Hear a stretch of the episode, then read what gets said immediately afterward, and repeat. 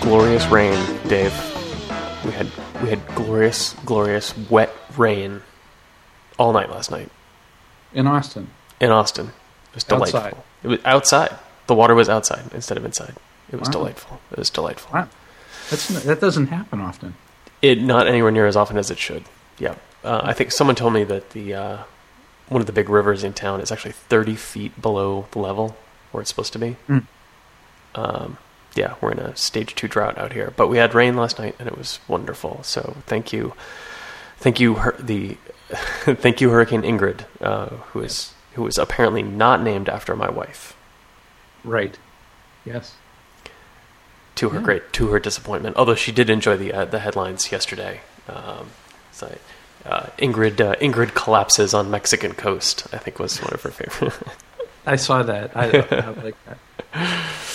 uh, how was your week? It was good. Good. I, I uh, over the weekend, in the spirit of looking for strange things in Ohio, um, uh, from the other episode about Mike Tyson and Don King, I uh, rode my motorcycle past a uh, abandoned amusement park. Uh, so, um, which is pretty cool. Yeah, Cre- it, it's one of those. It's yeah. I don't know if, if you saw the links that I put in, but it, you check it out in the show notes. But it's uh, it's all gated off, and, and you can't get in there without um, getting arrested. Uh, so I didn't bother, and it's it's pretty hard to be stealth on a like a big motorcycle, you know, trying to. And then you have it's a very residential sort of neighborhood, and you're like, you know, who's this guy? So.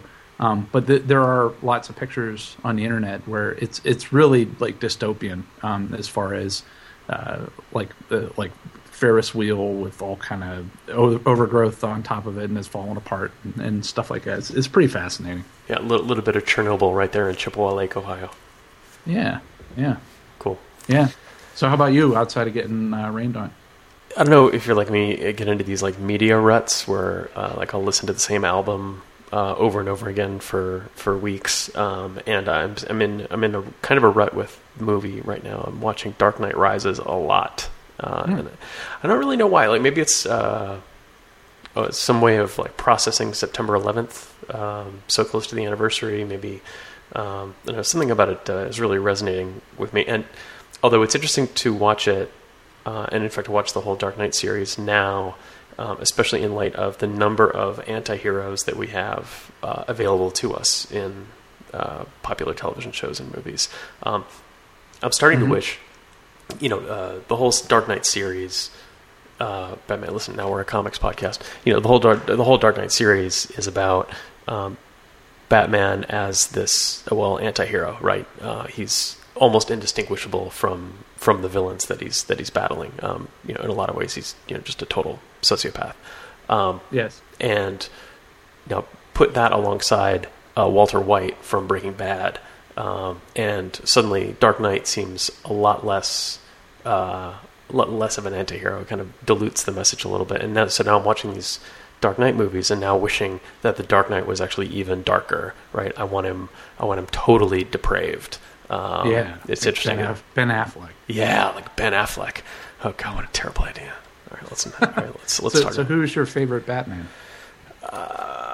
You know, what's funny is I, I well, as much as I enjoy the movies, I don't really enjoy any of the Batman very much. Um, I, I, I have problems with each of them, well, each for different reasons. Um, as if anybody cared, uh, but probably Christian Bale is probably my favorite, uh, being the Yeah. darkest, the darkest of the Dark Knights, right? Yeah. Yeah. Yep. Anyway, let's talk about something else before we before we lose our before we lose the entire audience to our comics Yes. podcast. Um, all right. Uh, so what are we what are we talking about this week, Dave? So let's see. We we have uh, Acxiom as your personal data custodian, Mhm. um, TSA and their love for the rich, and uh, the Hack Reactor. Hack Reactor sounds awesome. Yeah. I can't wait to a Hack Reactor. That's cool. That's I think I have their first album, um, Hack Reactor. That's great. Um, so where do, where do folks uh, where do folks go if they want to see photos of uh, of the dystopian future of Chippewa Lake, Ohio? Um, they need to go to dgshow.org. So D's and Dave, G's and Gunner show.org. Nice. And uh, let's see, some stuff that ended up on the cutting room floor. We got some sealant follow up from my mother. Um, ways of uh, citing Twitter, uh, citing your toots on Twitter. Um, some soldering and superheroes. So things that start with the letter S. And an, alliter- an alliterative uh, set of cutting room floor topics this week. Yeah. Cool. Uh, so, Dave, you ready for the uh, Windows XP apocalypse? Yes. Yeah. Yeah. Do you do you have a countdown clock uh, for it? Oh, it's coming up. Oh, I thought I, I think about the Windows XP apocalypse, and I think about its launch date. Oh, yeah. No, I I didn't mind Windows XP as much compared to other Windows operating systems. It was it was pretty useful. Um, mm-hmm.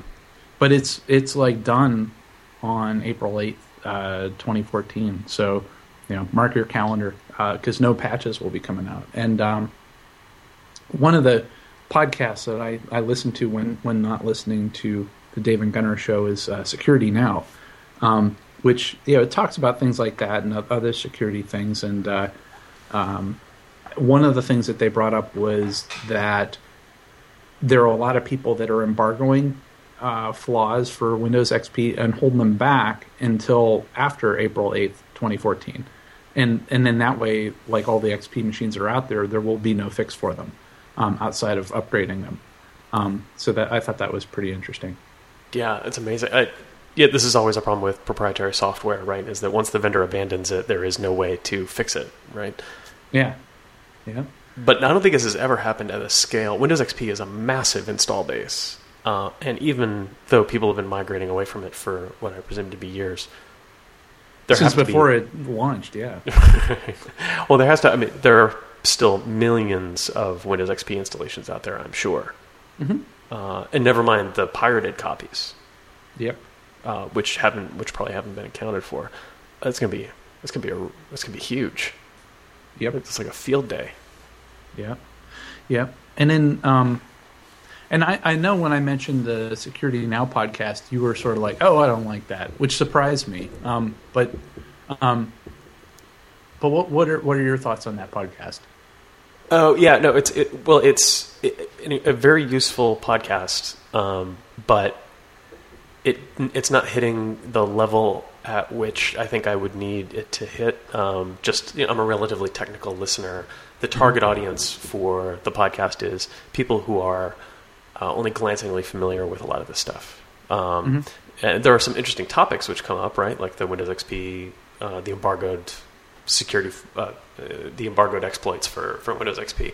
Um, and not to say that I'm a genius or that I'm uh, I know everything I need to know about security, but I find the his expl- his what he provides is explanations of security issues that are very basic and, and accessible to like, the layperson. Um, mm-hmm. And I, you know, I, I don't need to devote 45 minutes of my life every week to, to that. Right. I've yeah. got, I got other things I want to listen to. So, um, but no, he's, but he's, he's great. He's been doing it for years. I mean, they, they've done like 400 episodes, over 400 episodes. Yep. Yeah. Yeah. And, and I, I actually like it for that reason where they, he'll take something and, and boil it down for the layman.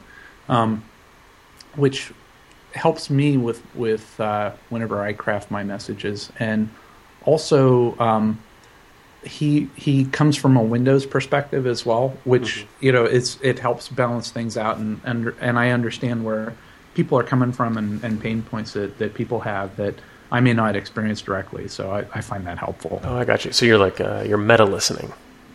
Yeah, yeah, mm-hmm, mm-hmm. yeah, cool. yeah. And and one of the other things that came up on that show was uh, um, there is one of the things that I thought there's there's a couple things that scare me. And so like Yahoo is retiring identities of people that haven't logged in for a while. And I, I guess you could I don't know, pay a dollar ninety nine to um, reserve, you know, whenever my email address expires and all that. And um, and then once it expires and it's up for grabs, you'll get a notification and say, "Hey, if you want to grab it, you can go ahead and take it." And the thing that I worry about is that, and so I'm like, all right, well, I'll, I'll go over to my Yahoo account. I haven't logged in there in a long time, and I found um, that I still am getting stuff from my Yahoo mail from things that I even switched over to my Gmail account, um, which is like crazy. Like like I'll get stuff from eBay, even though I changed my my email uh, preferences to point to Gmail, I still get stuff from them, like in like transaction stuff, not like newsletters or anything, but actual like real e-commerce things, uh, which surprised oh. me. Oh, that is surprising.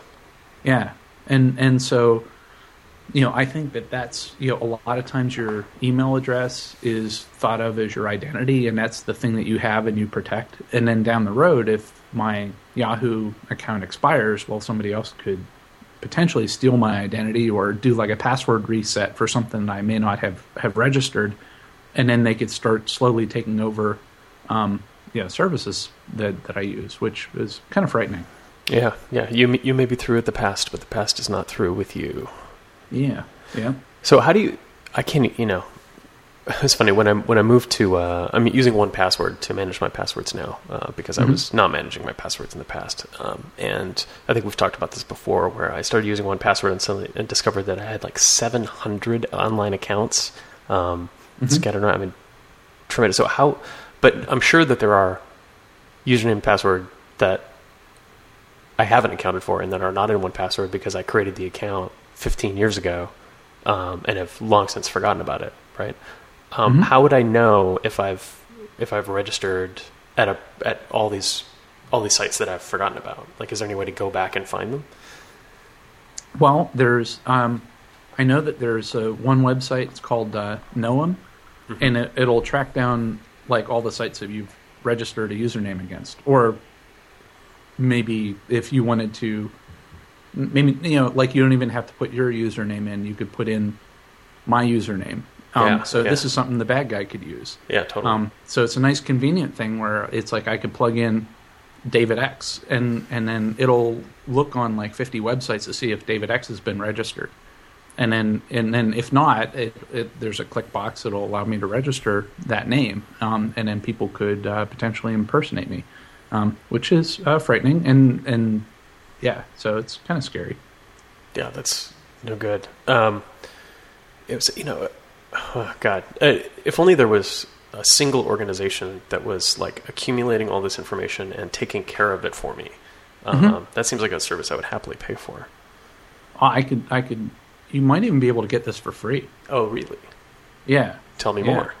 Yeah. So there's uh, Acxiom, um, where they have a new website that allows you, like, with all the. So you you know who Acxiom is, right? They they basically collect all this information and and it's more than just the web stuff. Mm-hmm. This is like you know, oh, grocery store or a credit card or anything that they can get information from. They'll build a database for you. And oh, and then nice, they sell, and then they sell the information. It's like marketing data for other mm-hmm. companies. Mm-hmm. Okay, right, right, Exactly. So they could target you with whether it's ads or mailings or um, governments or whatever. Yes, and and so, um, but it, they have a new feature that is great. You can go ahead and you could try this out, where all you have to do is give them your name, address, birth date, and last four digits of your social security number, and then you'll be able to verify that the information it's collecting is accurate. Oh, is that all? Oh, so so yeah. they're so they're six what six? They're five digits away from opening up credit cards in your name as well. yeah, yeah. That yeah. sounds handy. Um, you know, I saw the news about about them opening this. I was like, why would they bother going through this list? And there's actually, they, and it's for them going through the expense and the and the pain of standing up a service like this when there's no obvious money at the other end. I mean, it makes sense for two reasons, right? One is to make sure the better the data is, um, the more valuable it is for them, right? Um, yes. So it, it is in their interest to make sure that a lot of this stuff is accurate uh, because it means that the services that they provide to these marketing services are, are more valuable. But I was thinking it's also a pretty cunning move um, in terms of data, you know, data privacy and uh, you know, especially with the Snowden news, everything. People are now suddenly a lot more sensitive to how not only the government but also how the private sector is handling people's data. And by providing a service like this, which ostensibly gives c- consumers much more control over the over the data that they have Mhm. um, is a way of avoiding regulation. Right. This is like a classic. Uh, this is like a classic move, right? If uh, if Congress doesn't like or is nervous about something an industry is doing, the industry will start up uh, its own effort to kind of regulate itself uh, to prevent Congress from having to pass a law, right? Because it's Right. much much better to be regulating yourself than to have the government regulating you. Um, and so I have to assume that uh, providing this kind of a service allows the Acxiom lobbyists to go to the Hill and say, "Well, no, there's no need for data privacy regulation. See, we provide the service to consumers, so they have to, all the control they need over the over the data that we've collected about them." Um, interesting. Yeah, and also I would imagine that if they were selling the data, Mhm. the data that has been validated by somebody Yes. could even be worth more. Yes. Yeah. Yeah. Yeah. That's what I was saying. Yeah. hmm So you're gonna give them your birth date, social security number, and all that, and verify.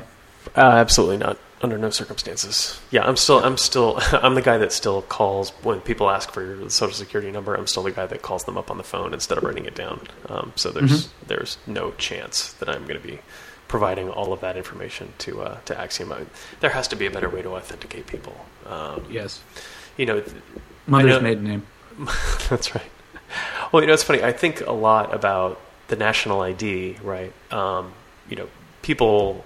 I don't know if you've, I don't know if you've ever read about when the social security numbers came out. People completely flipped um, because they felt like, well, now the government can count everyone. Now they're going to round them all up in FEMA camps, and you know, it becomes You this. get the chip implant for buying and selling. Yeah, exactly.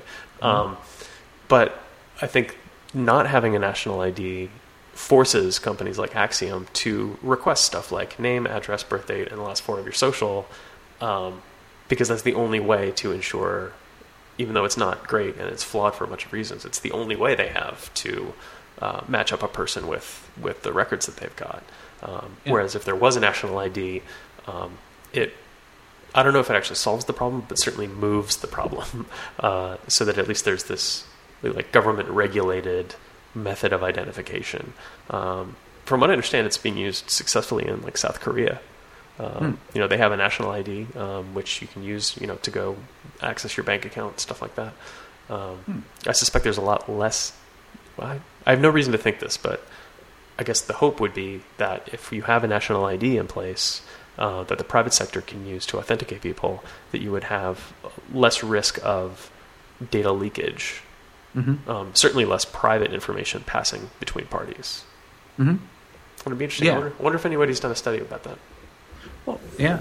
Well, and also it's very similar to like, do you do whenever you go to a website and there's the option to authenticate with Google versus creating an account yourself or Facebook or Twitter or whatever? Do you do you prefer to create a new account or do you, which is another thing to manage, or do you prefer to delegate the Uh, yeah. authentication to uh, uh, like say Google?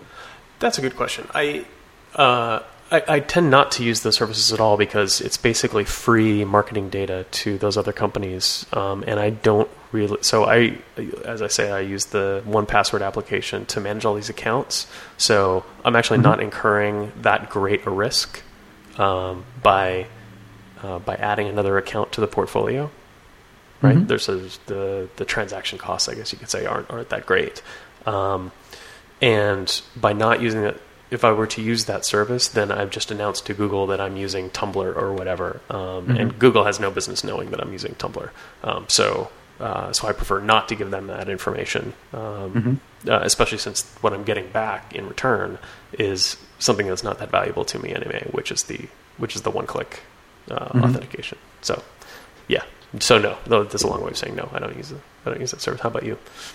Um, in some cases, I do. Like if it's almost like a burner sort of uh, account. Like to Mhm. me, it's like, do I want to create yet another account that I need to keep track of or worry about getting lost? Where I, I could chop off access anytime I want from essentially from like uh, from Google. Yeah, yeah, yeah. Hmm. And, Actually, and anyway- also passwords don't exchange hands and um, things like that. You know what's you know it's funny the I think about all of these decisions that you and I, you know, you and I think about this stuff all the time, and the amount of brain power it requires in the average day to make the tens of thousands of tiny decisions that constitute like a safe or Mhm. a sensible kind of data privacy, like your own personal data privacy policy.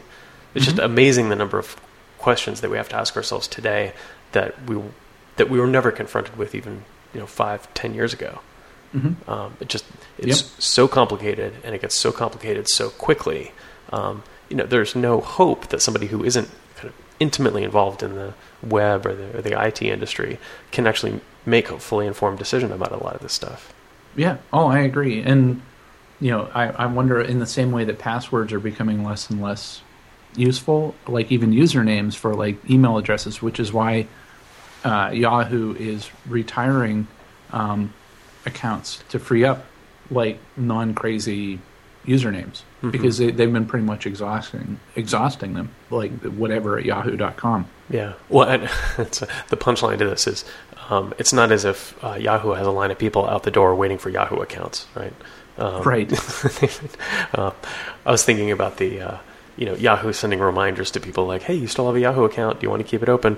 And I imagine they have to like buy their own pipe to Google so that they can send all of that email to Gmail, right? And so, Right. like, like, like a non-trivial portion of internet traffic is actually Yahoo notices to Gmail users that they still have a Yahoo account. Yep. Uh, funny. Yeah. Um, let's see.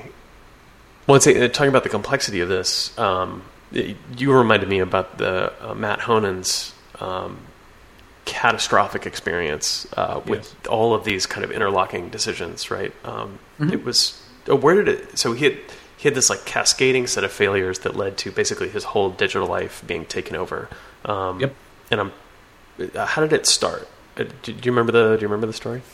Well, it was, I guess, his uh, Google account was taken over, and then it was like deleted, and then um, then they got his Twitter account, and and so basically once once his Google account was taken over, you think about that. It, you're like whenever it's like you forget your password, um, and then you do like a password reset. What it'll do is it'll send a one-time password reset link to your um, email account. So if you compromise your email account, then everything should be, you know, it's like that's one way to get uh, compromised on a whole lot of sites. And I, I think that's what happened with his uh, Apple ID. And then, um, and not only did did it get into, you know, did he get into, or did the attacker get into his app, uh, Apple account? Um, it sent remote wipes out to his laptops and iPhones and all that. So you you can, I mean, that's like a whole movie. You know, it's like Yeah. Will Smith getting his phone wiped or Right. Keanu Reeves or somebody, and it's a whoa, you know, and it's like wiped out. That's amazing. That's totally amazing. And terrifying. Yep. Um, and so yeah, to, to, to actually tell that story when when people uh, when people say like, oh well, you know, nobody's interested in my Twitter account. Um, Yep. Well, actually, it doesn't matter if they're you know they don't maybe they don't care about taking over your Twitter account, but they can certainly use your Twitter account as a lily pad in the you know leap towards compromising other accounts. Um, Yes. Yeah. Exactly. Yup. But Um, got got some good news. oh, you did. Yeah, yeah, it's awesome cloud service that will allow you to convert um, basically uh, from one format to another format. Tell me more. Yeah, so it's it's a cloud-based service where you give them a document, hmm um, like a PDF file, or or let's say a Word doc, and then uh, you can convert it to uh, a PDF or or a text file or or whatever format you want. Oh, fun. That Yeah. sounds great. That's that sounds very useful. So what's the catch? Um, there is no catch. I don't know if there is a catch, but to me, it's it's it's scary because well, but their but their website does say, "Don't worry, your files are safe and no one else can access them." Oh, okay. And All right. yeah, so uh, problem solved. um, and and the files will be deleted as soon as the conversion's finished. Um, but to me, it's like that's an awesome like honeypot, right? Oh, For yeah. Any sort of like, oh, this is really convenient. I could I could send that business plan up to, uh, you know, uh, up to whatever, and and have it you know converted. Um, and well, we'll keep a copy and use that for ourselves. So you know, if you want to send up like birth certificates or a list, your, your list of favorite social security numbers and all that, you know, it's kind of, you know, it's like it, it. I saw it was a Lifehacker article, and it's like, oh wow, this is really great. This is convenient, but I don't think people fully think through the security ramifications of of that. Of Yeah. you know, leaving stuff around. Um, Yeah. But the other thing that I found interesting is whenever you go to their website, um, it says uh, at the very bottom, it says copyright uh, 2013 LunaWeb Limited, made in Munich, Germany. Huh. I wonder. Well, it's interesting. It makes me think that they're actually hosted in Munich, or in, and so the German data privacy laws are actually pretty good. Um, it wouldn't keep you away from the German intelligence services, but um, Mhm. but the but otherwise, I guess the privacy laws are, are pretty good. Although they say made in, not necessarily hosted in. Right. Interesting. Well, and and well, and maybe if you maybe that's just uh, you know again maybe for layman uh, layman purposes they just say made in for simplicity, but Mhm. I, I noticed there were other websites that were very similar where um, it would say at the footer, "Oh, made in uh, Luxembourg" or you know, "made in Belgium," um, which I'm, I have just recently noticed that trend where people are saying that, "Oh, this stuff is made in um, Europe or wherever." Right, and and and uh, as a way of saying not in the United States Yes. and not China. Right. Yeah. Which again, it's like your files are safe and no one else can access them. And it's you know, to me, it's like if somebody's saying that just because it it's like oh well, it's you know outside the reach of one intelligence agency doesn't mean that it's outside the reach of another. Yeah. Just so. Uh, okay. Um, let's talk about something. Let's talk about something we love. Yes, yes, TSA pre-check. it's coming to Akron. Oh my god, so exciting! Yeah, it's going to be like the Jetsons. It's it, it's it is literally going to be like the Jetsons. You'll stand on the on the, the moving walkway, um, Mhm. and you just pass right through security. It's I, I, I say this all the time. It's like traveling in 1986. It's beautiful. Mhm. Yep. Um, so how did you get uh, how did you get into pre-check? Uh, through um, through the airline, um, they they said, "Well, hey, since you're a val, uh, valued frequent flyer, we will uh, get you in." And it was it was when it first started. It kicked off because Mhm. I I guess they wanted to start with, I guess logically, the frequent travelers, the uh, the 80-20 rule of, of well, let's you know the people that fly the most would probably, um, you know, it's like that would be the the largest amount of traffic that would be going through um, TSA as opposed to the person that may fly once every five years. And also the ones Um, least likely to do anything crazy because they've flown for so long and not blown themselves up. Right. Right. Yes. Yeah. True. Yeah. Um, so the but no, you found so you, so you can get to it like the airline can recommend you. Um, as I got through the same way. Um, You can join the global entry program. Um, or the trusted traveler program where you actually like they fingerprint you and they ID you um, for speeding you through customs, but you could, but once you're enrolled in global entry, you can also enroll yourself in pre-check Yes. um, since you've got the background check and all the other stuff. Um, and then, uh, but another way to do it is just to like straight up. Uh, well, I guess you can so you can pay your way into it, right? right. Yeah. It's like eighty-five bucks for five years. Right. And so you read this, you found this article, I guess it's on Boing Boing, about how this is actually going to make TSA screening worse. Yeah. Yeah. And it's and it, basically it was sort of a rant on the the one percent and the the people that you know it's like the rich fat cats are you know benefiting while the poor schlubs are um, the, the rabble um, have to have their uh, rights violated and all that. Um, Right. it's kind of a yeah. What, what did you think about that? Uh, well, you know, I'm sitting, I'm able to comment on this from the lofty height of uh, being in pre-check myself, um, and presumably, you know, now I'm so I guess I'm in the one percent now. Uh, I, this idea that uh, so first of all, there are plenty of things wrong with the TSA. Um, The pre-check program, I don't think is one of them. I think it makes, from a security point of view, I think it makes perfect sense to take uh, a set of people who are trusted. You know, they use the term trusted travelers. Take a set of people, break them off, and treat them differently than people who you know less about. Um, Yes. That just makes that just manifestly that makes sense, right?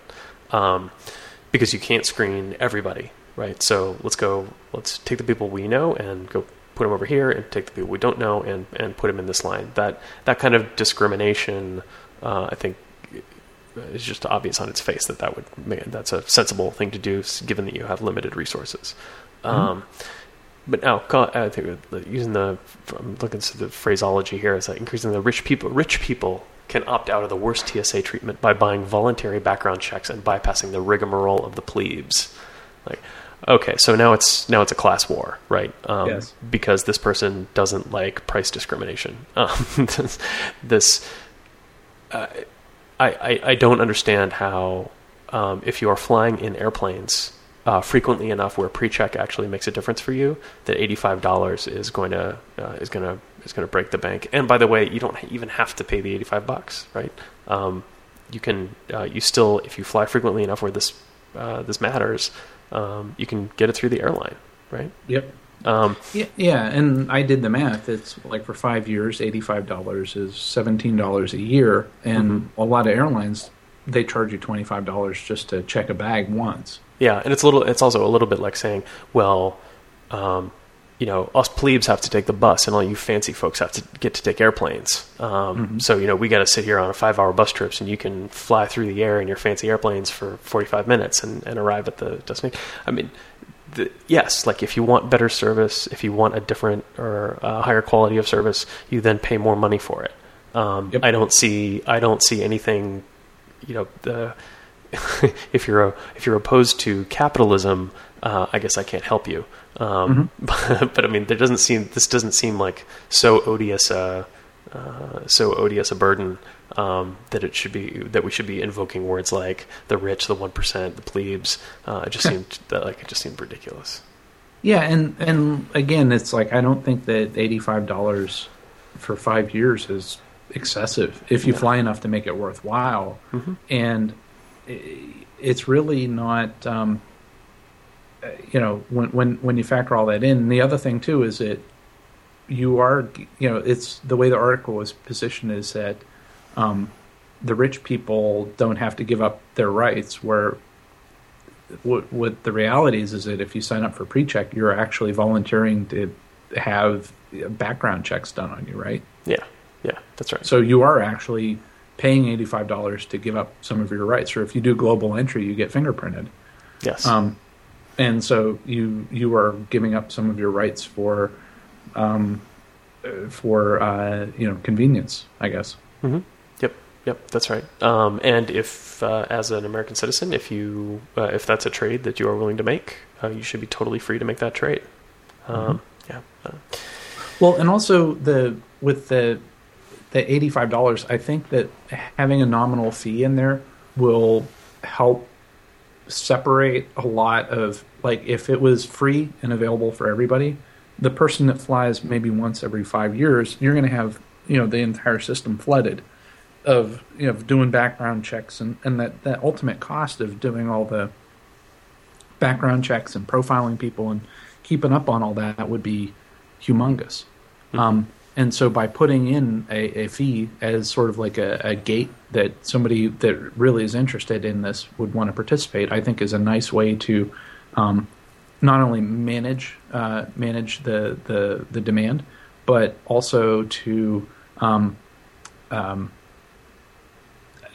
prevent the, the the cost would be probably a lot more than eighty five dollars if everybody on you know in the country wanted to sign up for pre-check. Yeah, that's right. Well, and and also I want to rewind a second because the the argument in the piece was that I mean everything we're talking about, but but the but the ultimate point was uh, by taking the privileged out of the regular TSA line and giving them special treatment, we're reducing the political pressure to reform to make all the necessary reforms to the TSA, Mm-hmm. um, which is a hypothetical on top of a hypothetical and also ridiculous. It's not like the TSA feels plenty of political pressure to be less ridiculous.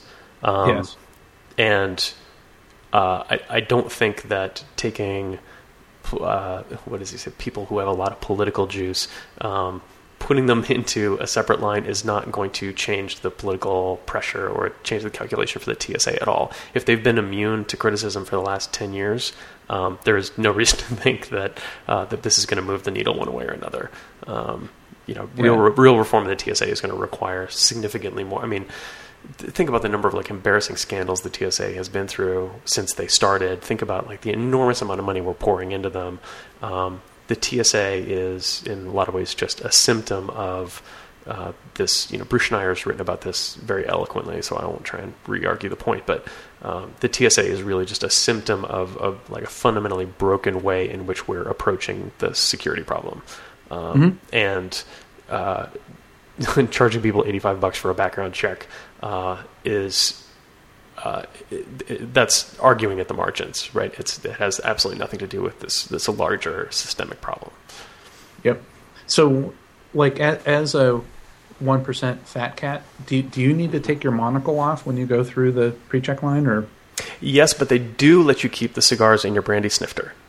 okay, okay, good. Is nice. Is it like, but the the brandy has? Do you have to drink the brandy before you go in, or It's it's required actually. Uh, it's Oh, mandatory. okay. Yeah, yeah, yeah, yeah. They give you a TSA approved brandy? That's right. There's a guy there with a jigger and uh, dispenses the brandy. So they, you know, so uh, so you're comfortable as you walk through the magnetometer, right?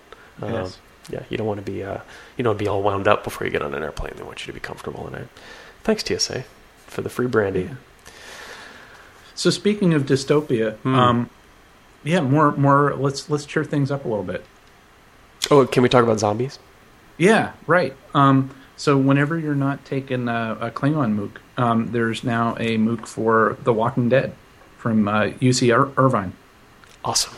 So what's the what uh, what sh- what will I learn uh, from this uh, Walking Dead MOOC?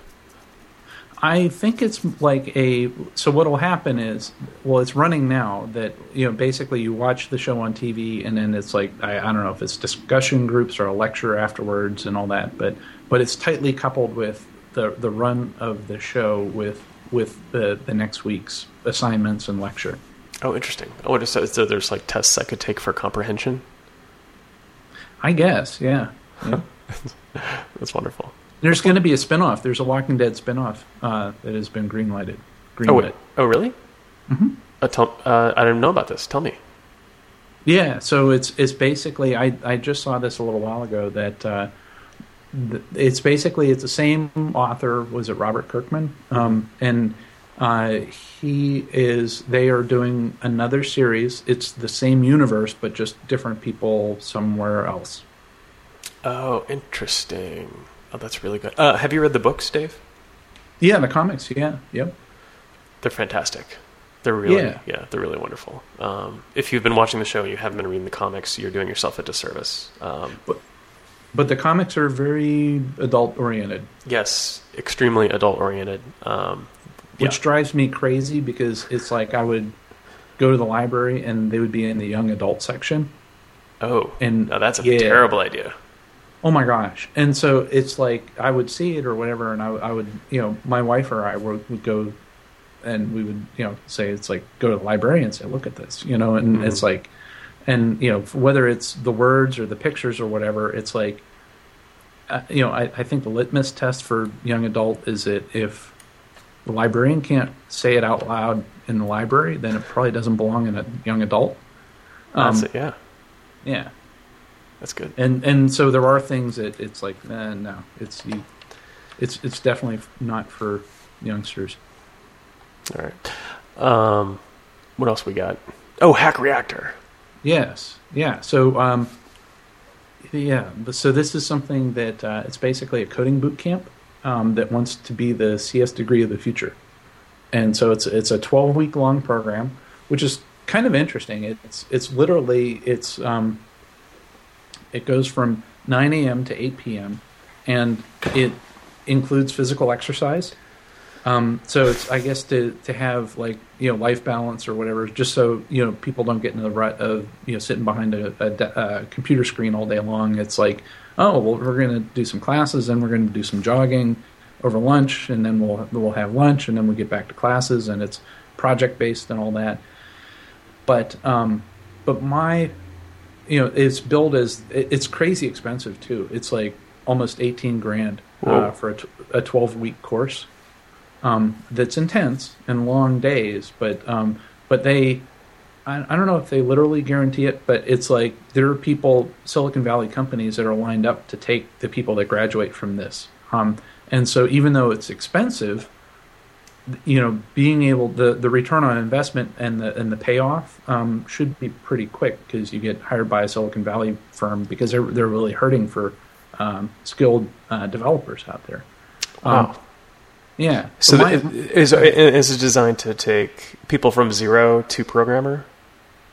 Yeah, it, and well, it's it. I think that you know they don't just like take anybody off the street Hmm. because they don't want to. You know, like they don't want somebody to cough up eighteen grand and then wash out, Mhm. um, or or not take it seriously. Mhm. So I'm sure that they want to get the right people and interview them and all that. But but I also don't think like I worry. I, I don't.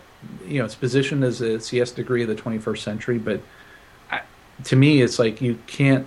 There there are a lot of things that you need to know. Um, Yes. That, and and so you can learn how to program, like like at uh, you know take some community college classes or whatever, but you're still not going to learn the theory behind it, like like how to do.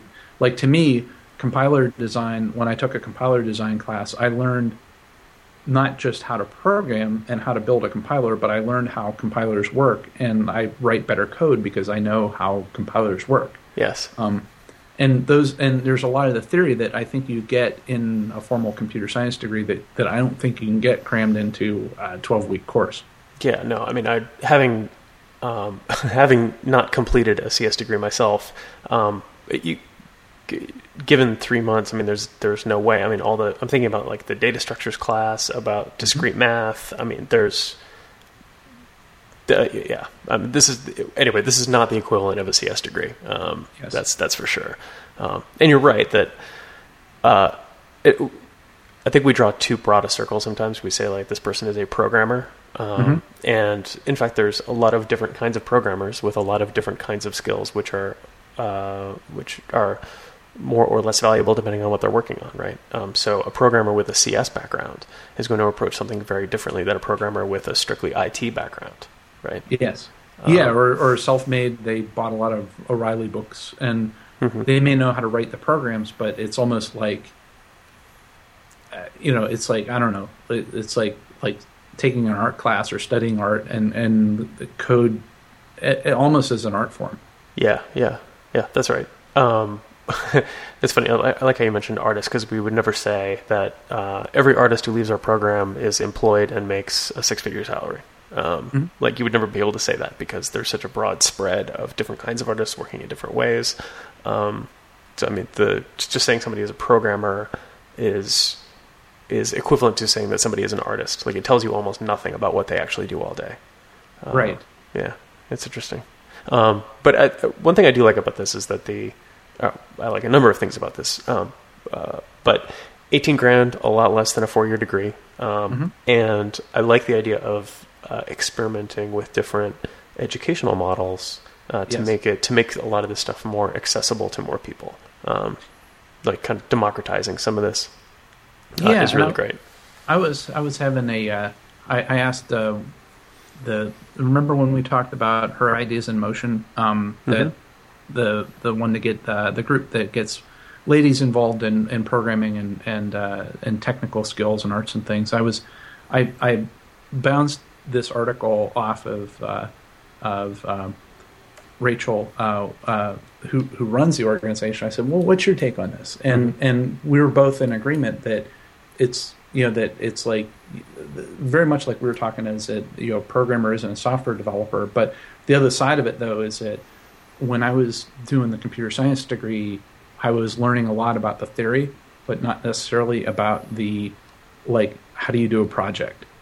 Mm-hmm. Or you know it's a lot of the soft skills that you may you may take a software engineering course but it's like oh how do you run a meeting? How do you you know get or or like you may learn how to i don't even know if a computer science cur- curriculum teaches you how to do like git um, but but even the philosophy of how you use Git as part of a team or a larger team, as opposed to an, an individual course that of you know it's you writing a program in a particular language. Yeah, yeah. It's it, there. There's a lot of um, there's a lot of craftsmanship in in IT today along the lines of things like what are the uh, idioms for Git usage, as an example, or like how to contribute to an open source project, right? Um, Yep. A lot of these things are undocumented and just kind of passed down in in, in, in tales and song uh, from Or, one or pro- School of Hard Knocks, you Yeah, know, yeah. by Linus, and yeah, you know, yeah, exactly.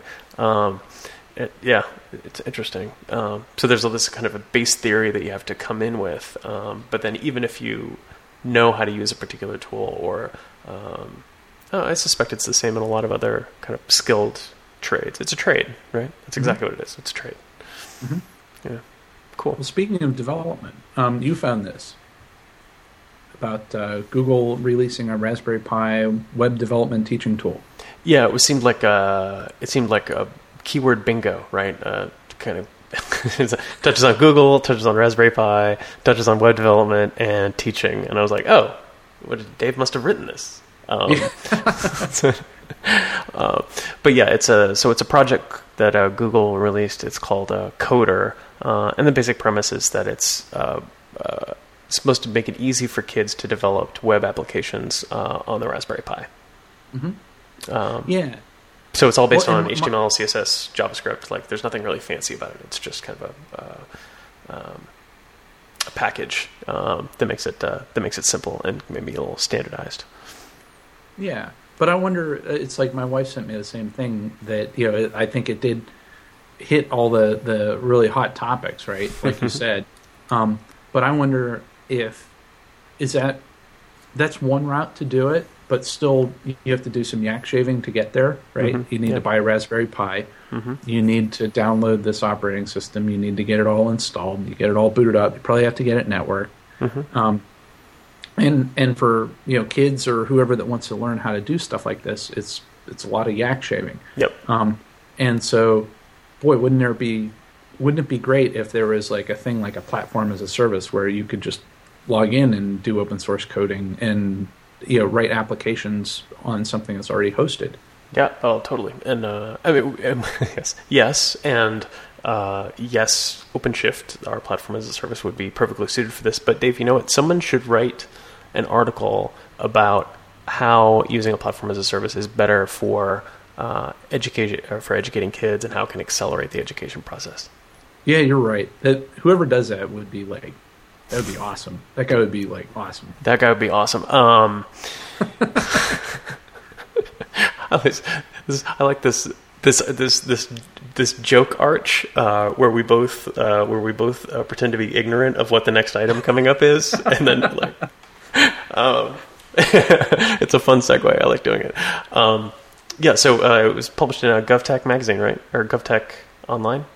Mhm. Yeah. Yeah, yeah. It's an article I wrote on uh, how to use um, uh, open source platform as a service um, to to accelerate education, like using namely OpenShift. So um, instead of doing all that yak shaving, you could you could start coding right away. So if you have a uh, like a web programming class where you got to talk to a database and all that, you can get that up and running in a matter of, of seconds and, and be able to get right to your homework. Um, and if you screw it up, we'll just blow away that application, create a new one, and and keep on going. So it allows you to you know fail faster and succeed sooner, try out new things and all that. It's it's pretty cool. Right on. That's great. Um, and then uh, Back to Yahoo. Yeah, back to Yahoo. Um,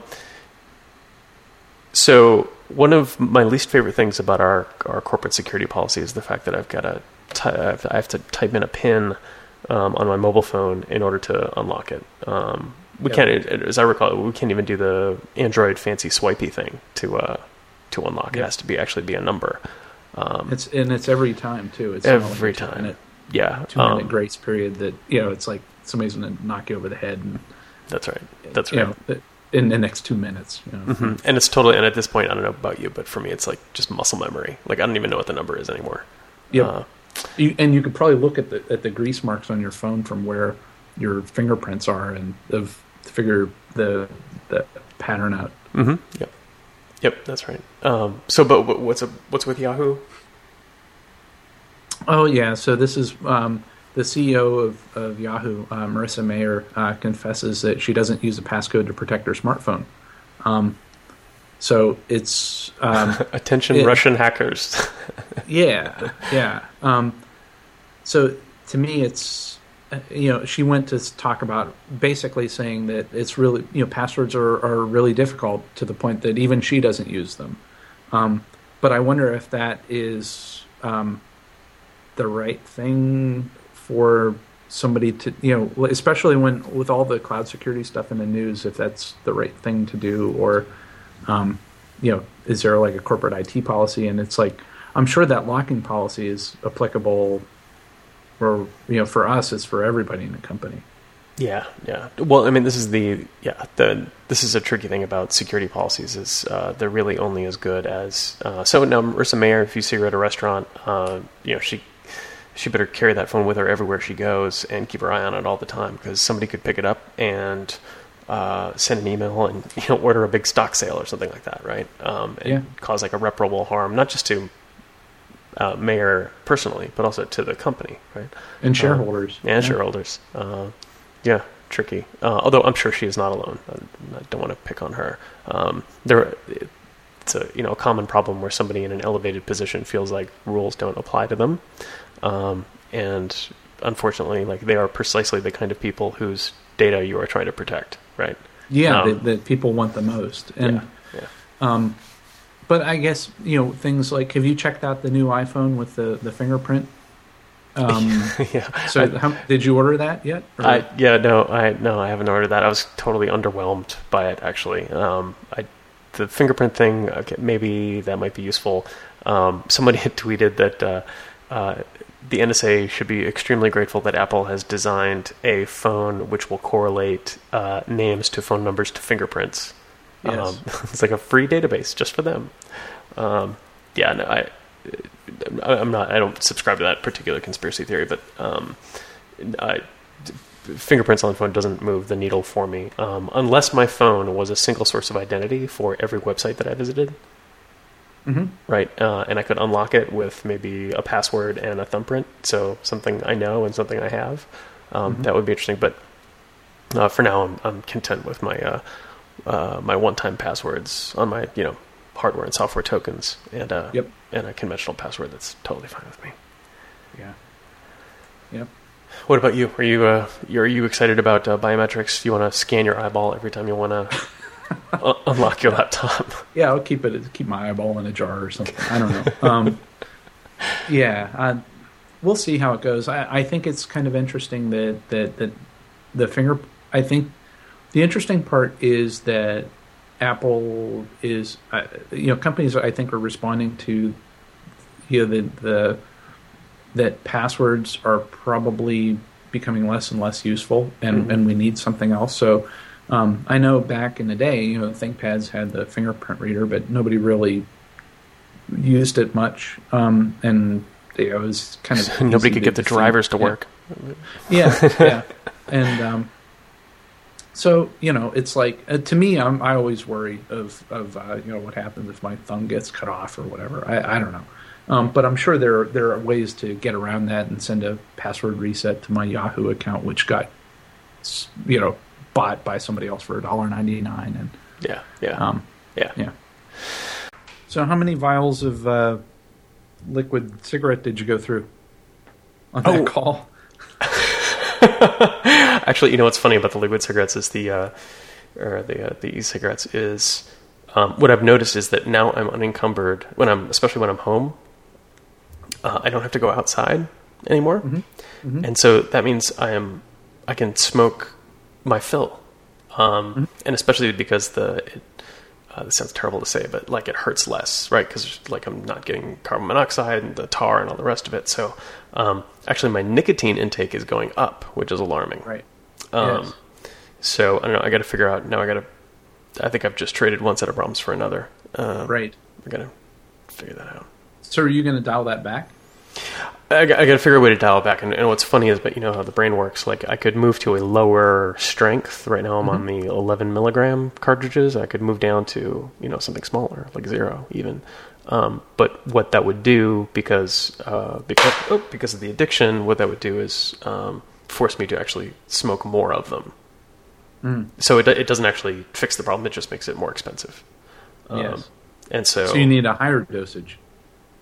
Oh well, you know it's funny that you mentioned that because I tried that, and the higher dosage um, is uh, it does make you smoke less uh, mm-hmm. in, in, terms of like draws, um, but basically mm-hmm. the brain my brain is already set for a certain number of milligrams of the drug a day.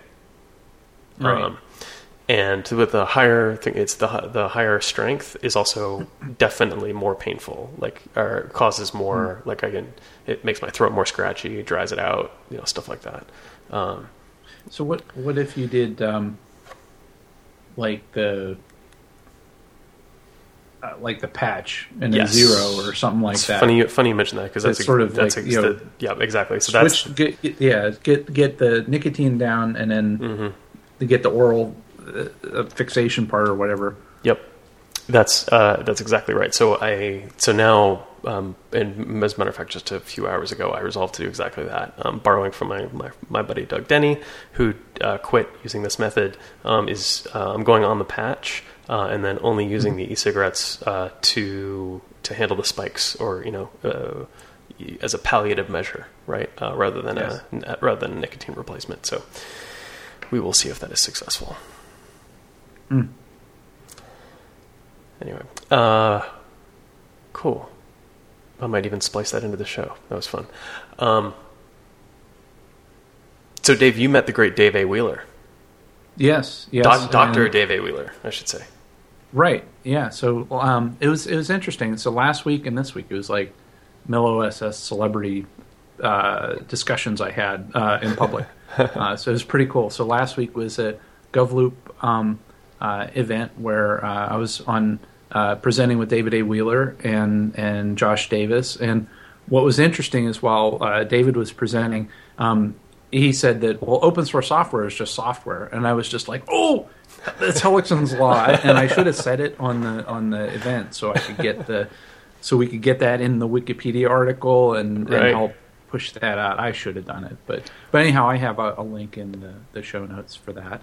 Um, and then the next thing was um, uh, so this was today. So we're, we're recording on Tuesday, the seventeenth. Uh, I, I, did a panel with uh, Dan Risacher of of uh, of uh, uh, MilOSS fame as well, and um, that that was pretty cool. Cool panel. And after the panel, um, I was I was talking to him, and um, he's like, "Oh, I got an interesting story."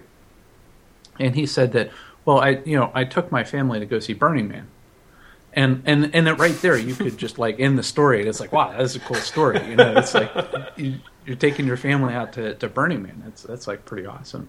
And then um uh and he was talking to me about it and and uh he said that there was uh he was talking to one of the organizers about the i guess one of the fireworks uh, uh events that, that are going on. And he's uh and the guy said that oh well do, do you know the fireworks guy? Um and and uh and Dan was like, "No, I, no, tell me about it." And he said that, "Oh, this is like the most the the world renowned uh, pyrotechnic expert in the entire world. Like is like the top person in the world. His, his name's David X. He is like the top pyrotechnic expert." And he's like, "Do you know David X?" And and Dan was like, "Yeah." And and, and it wound up it wasn't me um, but it, it, was a guy that David with the letter X for his last name. Um, so that that was that was pretty funny. So you got to you got to see the fireworks and everything. So that was pretty cool getting his uh, recap from his uh, family vacation out at Burning Man. That's amazing. That's amazing. Um, yep. that's wonderful. Taking your family out to Burning Man. Um, yeah. That's nice. I wonder if they went all the way on a scooter. No, no. He did. He did take his scooter to uh, the event today. So uh, mm-hmm. he wrote it in, and and it, he said it was pretty cool because it's like since it's a, a 50 cc or or smaller, he could park it anywhere like a bicycle. So it's like he parked it like on the sidewalk. Um, and you know, and he said like in DC, that's great. So it's that's pretty cool. Oh yeah, that, that, that does sound useful. That's awesome. That's great. Um, so I, last week I was at the uh, North Carolina Datapalooza, Mm-hmm. um, which there was no sign of the Beastie Boys, no Red Hot Chili Peppers, the Roots weren't there. I was No Burning uh, Man? No Burning Man. I was misled. Um, apparently, it was just a bunch of people who like open data. Dan So- showed up with his family. road trip to Datapalooza. Um, so, it, oh, a great event. Um, and what's what's neat about the uh, there are a lot of open data events around there uh, uh, uh, around the country, and certainly a lot of uh, open government enthusiast groups um, or advocacy groups. What's unique about this is that it is actually a regional group. It's not tied to a particular city. Uh, It's actually sponsored by like the Research Triangle um, organization and uh, and a number of others. Um, I, I don't remember all the sponsors right now, but the fact that an entire region of North Carolina has gotten together uh, to promote the use and reuse of, of open data uh, was really really neat. Um, so got to see the uh, got to see the presentations of all the finalists. Um, got to see the the, the winners, um, which was a, a parking application. So this was a way to um, help people find parking downtown, which is uh, especially useful in a city like Raleigh, um, where parking is at a premium. Um, the presentations were great. Uh, I got to see uh, the guy behind uh, uh, How Stuff Works, Mm, okay. Um, that a fantastically popular web property. Um, he was really cool, um, and uh, I got to see uh, uh, Ian Kalin from uh, from Socrata, who who buttonholed me after uh, my presentation. Um, I guess all right, hold on. And then my presentation, uh, which uh, went off really well, I think. Um, although they actually gave me the hook at the end. I've never had that happen Oh. to me before. They uh, they had, they had a hard 15 minute limit, and uh, you know me, um, it's very difficult for me to give a presentation any you know any shorter than about two hours. And so uh, yeah, they actually they they actually gave me the hook. It was a little bit humiliating. like cut, cut your mic or hit a gong or what? no, Sandman came out and started dancing a little dance. Um, uh, they were they were very polite about it, um, and uh, a little bit embarrassed that I ran over time because you know I do this for a living. I, I shouldn't actually go, ever go over time, but um, certainly got my point across. Got a lot of uh, nice compliments about the presentation afterwards, which was nice. Really cool group of people, very welcoming. Um, uh, Ian Kalin from Socrata, who spoke, who gave the keynote before me, uh, actually buttonholed me afterwards, and uh, super nice guy. And he then he then he kind of needled me a little bit. He kind of he kind of shivved me, uh, rhetorically speaking. Um, he asked me, uh, uh, "Well, why is it so important to use open source software with uh, open data? Like you can use op- you can use proprietary software with open data, right?" I was like, mm, "This is coming from a proprietary software guy, right?" Uh, and so so I, I know my answer. Um, and in fact, I, have a blog post from uh, I guess about two or three years ago that I, I wrote about this topic. But uh, I don't know, Dave, what, what's your take on that? Is is open source software like important? Uh, is it useful? Is it irrelevant when talking about open data? What, what what's your take?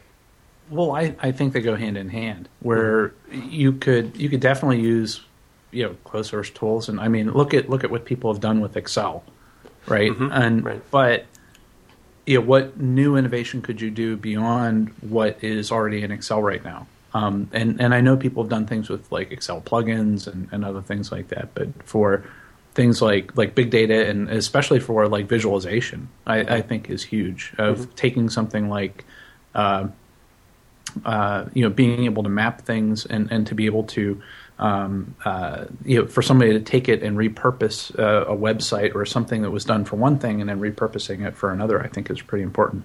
There are a number of threads you can pick up in this discussion, but um, I, I think the point you made is is excellent. Um, the idea of you know open source software as like in a in a a, uh, a creative system or a system that actually encourages innovation. Um, I think that's totally true.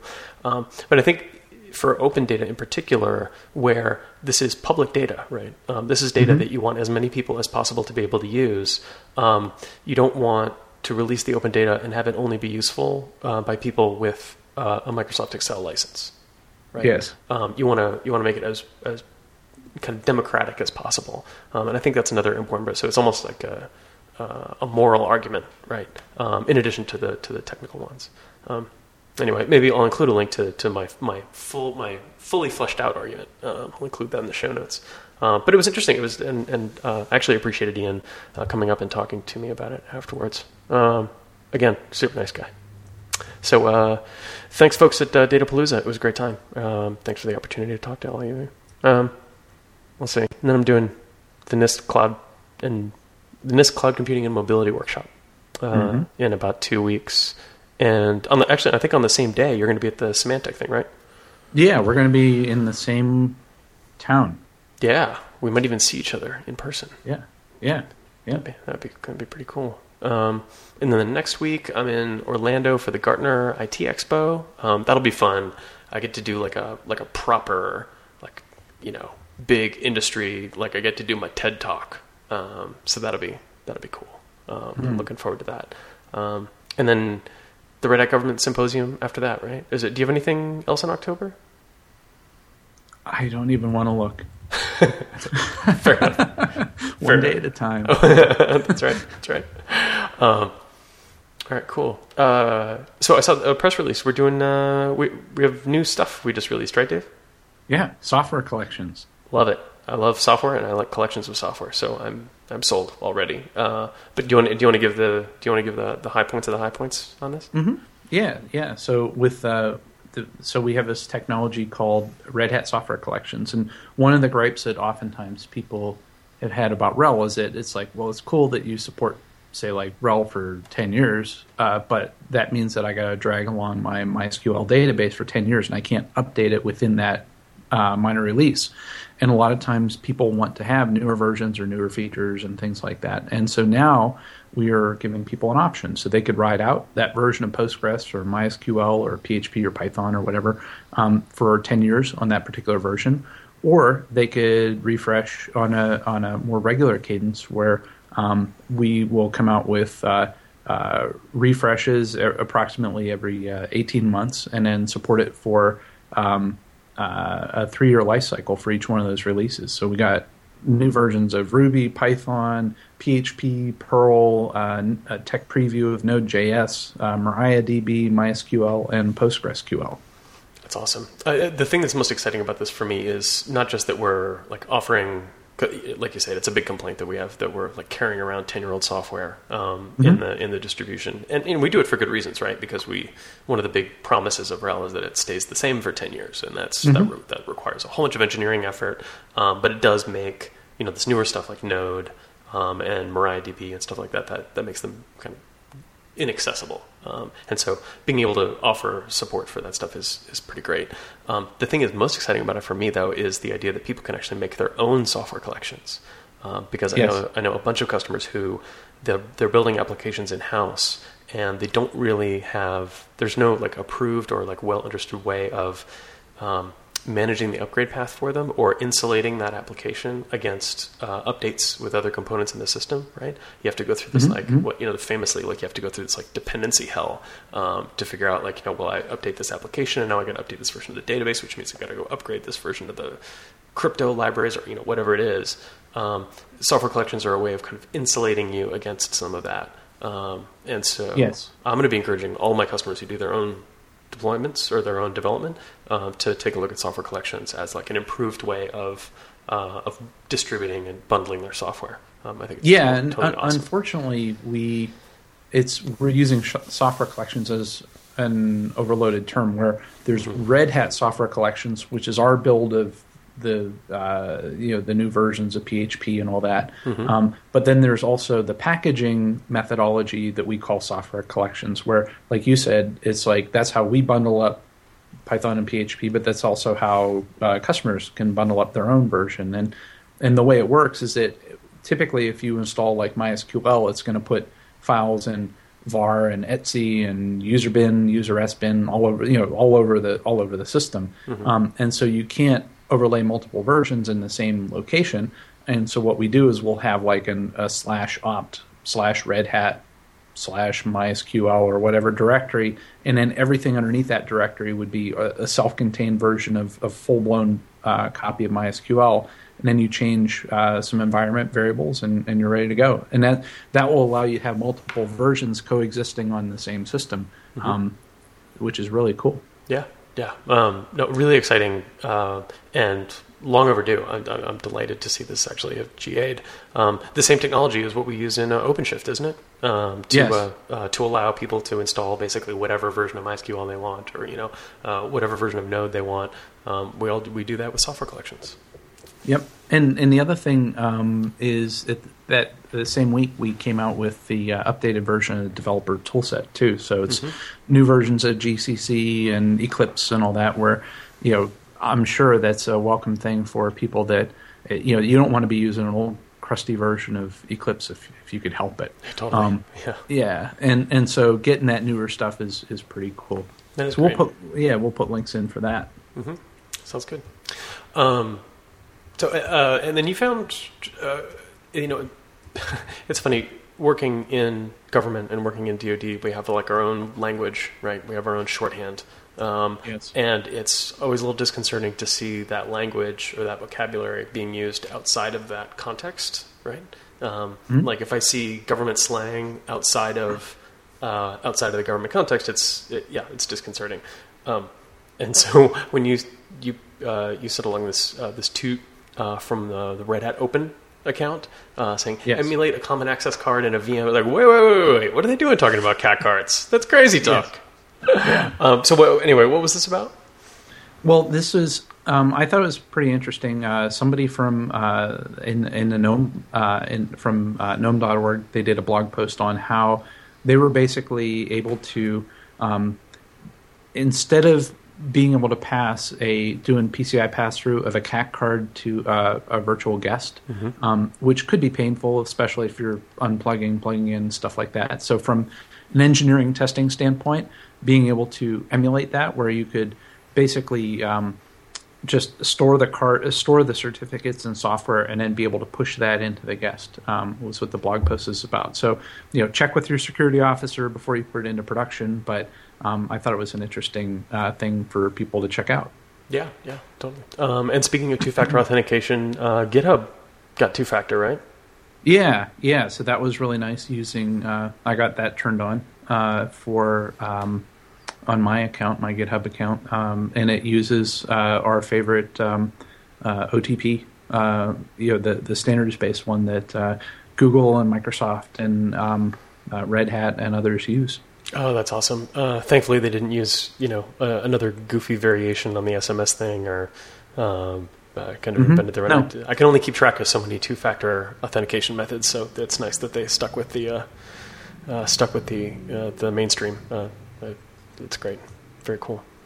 Yeah, and they also have a neat um, page for like under the security settings. It if you go to the, I'll put a link in the in the show notes. So if you have a GitHub account, it'll take this take to your uh, um, login, but it'll show you like every time you logged in. You know, if you created a public key or you enabled two-factor authentication, it's all logged. Um, so it's it's a nice way to uh, keep track of, of your security history as well. So I thought that was pretty cool. Oh, that's really interesting. That's that's something I wish I had on a lot of other sites. Um, to actually have like a you know because if you've ever been through you know CNAing a, a system, um, they always want to see your audit facility, right? Um, Because you always want to keep track of what how you've changed, what your security settings are, but also what the history has been and when they changed and who changed them and stuff like that. So that's really novel that GitHub would include that kind of security history information. That's great. What a Yeah, idea. it's it's nice. I, I just totally tripped over it, so I thought it was pretty cool. Awesome. Uh, so does that mean your your your Git learnings are advancing or proceeding apace? One day at a time. One day at a time. Fair enough. Yep. Um, Yep. I won't I won't grill you on it then. Um, so did you see this uh, blog post from uh, Matt Mycene at uh, DLT? Yes, yes, I thought it was pretty good. Uh, tell us about it. Yeah. So it's, uh, we talk about vendor lock-in all the time, you and me, and uh, he had this novel approach to the vendor lock-in question, which I really enjoyed, um, where he linked together the idea of technical debt and vendor lock-in.